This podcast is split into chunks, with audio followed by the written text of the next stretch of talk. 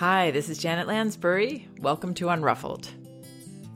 Today I'm responding to an email from a parent who says that lately her three and a half year old has been coming home from daycare and telling her that he's not good at certain tasks and activities. She tries being supportive, but he insists that he just can't do it. She says it's getting worse and she's wondering how to best respond. Here's the email Hi, my three and a half year old son is in daycare full time and recently started telling me that he's not good at counting or writing, tracing letters, or using a zipper, etc. He's one of the younger kids in his room at daycare, so a lot of the kids are a little more advanced than he is at certain things. He's in a four year old room. I've been responding by telling him that he just needs to practice and try his best, but he replies by reiterating that he can't do it. How do I respond? I'm not worried about his skills as they're age appropriate, but it disturbs me that he thinks he's bad at things. I just want him to do his best and be proud of himself. I feel like I'm not responding appropriately because it seems to be getting worse and spreading to other activities. For example, last week he told me he was bad at swimming when we were on our way to swimming lessons, which he loves. Please advise. Thank you for any help. Okay, so I think one of the most challenging things about our children making these kinds of statements or seeming to feel uncomfortable about things is to get out of our own head and our own fears around things and the way we perceive them as adults and really get into our child's head. Try to see from his perspective. Now, children naturally have what psychologist and researcher Carol Dweck refers to as a growth mindset. And that is the healthiest mindset to have because that mindset isn't deciding and judging ourselves as failures and not good and unable to do things. But as parents, it's very easy for us because we naturally are concerned about our children and we hate seeing them the slightest bit uncomfortable or disappointed or uh, going through difficulties. It's natural for us to jump to the worst scenario, which is yikes, he's decided now at age three and a half that he's bad at things. He's already decided this. And he's kind of beating himself up for it and having a defeatist attitude about it. I don't believe any of that is true. And I think that's the important perspective for us to have as parents in all situations where our children are reporting back to us or expressing feelings about things, expressing ideas about themselves.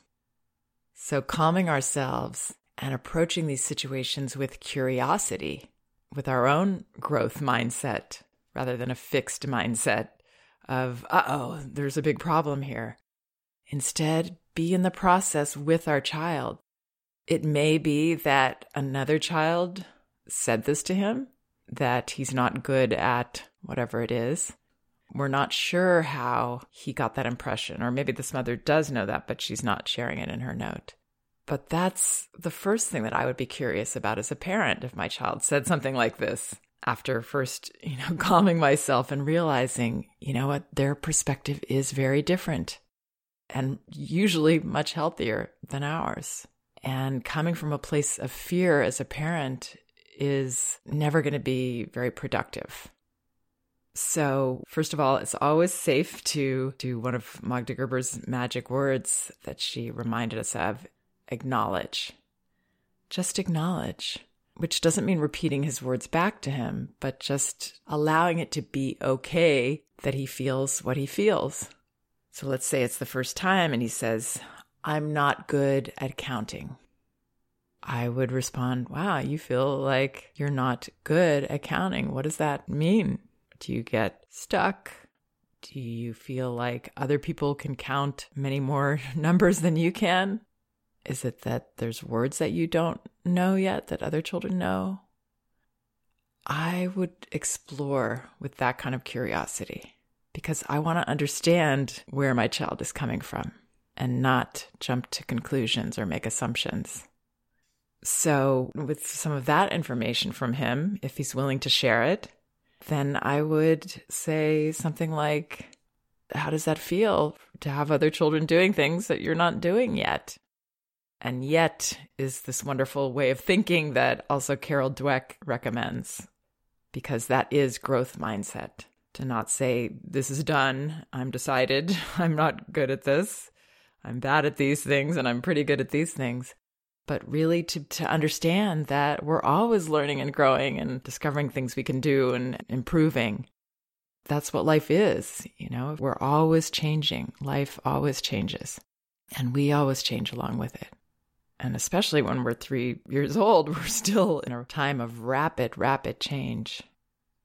So I would really walk through this with him with courage, if possible, and openness, that openness that he needs to be able to, to share for us, to be able to find out what he's really thinking. What does he really mean by that? It's often something totally different than what we're worried he means. So, what this mom says that she did was I've been responding by telling him that he just needs to practice and try his best. So, she is saying, you know, there's room to improve here. But I think that still might be implying to him that it's not okay to be where he is. Obviously, this mother does not mean to do that. She means to do the opposite. But I think that's how it could very easily be coming across to him when she says, you just need to practice and try your best and, you know, you'll get better at it. She's kind of lovingly trying to move him ahead instead of it just being fine where he is right now yes, people are doing things and you're not doing those yet. If we think about it, it really isn't a problem. And this mother even says she's not concerned about him developmentally. But as I think we would all be inclined to be, she's afraid about his feelings. She's afraid that he's feeling discouraged. Not that he is behind in a problematic way, but that he, he really is not having faith in himself, that he's, you know, feeling like he can't do things. And he's picking up on that. So that's the thing is like if we are uncomfortable about something, then our child is going to pick up on that. We're the ones that set the tone. So we're the ones that have to set the tone of our comfort with where he's at and what he thinks about where these other children are compared to him.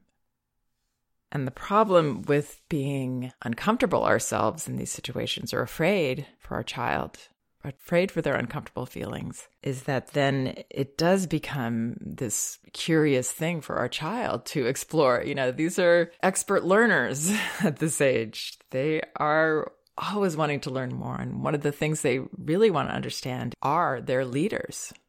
What do they think about things? How do they feel? So if he feels that you're concerned, which, you know, this mother is, she said she's disturbed, that he thinks he's bad at things, so now he's wondering why is that a bit of a trigger for my mother? Why does it bug her when I say I'm not good at things or that I'm bad at something? Why why does that have power with her? And I think that's why it is spreading to other activities where he's saying he's bad at swimming and you know, he wants to see, wow, does that trouble my mother? this powerful leader person that I'm looking to to be comfortable with me and all my thoughts and feelings and, and all the things that I go through. Wow, that's a vulnerable place for her. Children are so fascinating. They're so intuitive and so tuned in. If their parents are bugged by something, they're going to need to keep exploring that. So again, I believe the answer or the the way to shift this is to back way up as a parent, zoom way out, and go back to he's saying something that, you know, I could take a certain way and get upset about. But because I want to know more, I'm going to approach with curiosity. And not curiosity that has panic behind it. That's not going to work either. But real trust in my child. It's the hardest thing the interesting thing is that you'll see probably your attitude and your concerns about this were, you know, that train that you got on and he was on a different train. you know, he was just assessing. He wasn't judging himself. He was just assessing and maybe repeating something somebody said to him. She said he needs to practice and try his best. And he replies by reiterating it that he can't do it. What he's saying there is, I just want you to get my message. This is how I feel, and I'm sharing this with you. I'm not asking you to fix me or see this as a problem that, you know, we need to change. I'm just sharing with you that I noticed this and maybe somebody said it to me, but is this okay, mom? You know, that I feel this way. And it has to be okay with us for him to be able to move through it easily. All feelings allowed, even these feelings, even these, even these, I can't do it. I mean, I feel like I can't about a lot of things. And I express it to myself, you know, I beat myself up for it. And then most of the time I find out that I can. But I have to go through that frustration or I have to go through that feeling of being in between and being in the process. Maybe not being where I want to be or other people are. You're like, we don't even know that he wants to be able to do the things. All we know is that he's saying he's not good at these things because he sees other people doing them and he's not doing them yet. So I would embrace the yet, I would embrace the process and the growth mindset and the curiosity. One of the most important qualities in a parent curiosity. So I really hope that helps. Please check out some of my other podcasts at janetlansbury.com. And remember, both of my books are available on audio at audible.com No Bad Kids, Toddler Discipline Without Shame, and Elevating Childcare A Guide to Respectful Parenting. You can also get them in paperback at Amazon and an ebook at apple.com, Barnes & Noble, and Amazon. Also, my exclusive audio series, Sessions, is available at sessionsaudio.com. That's sessions, plural, audio.com. These are individual recordings of private consultations with parents discussing their urgent issues you can order individual episodes or get all six in the series for about $20. Thanks so much for listening. We can do this.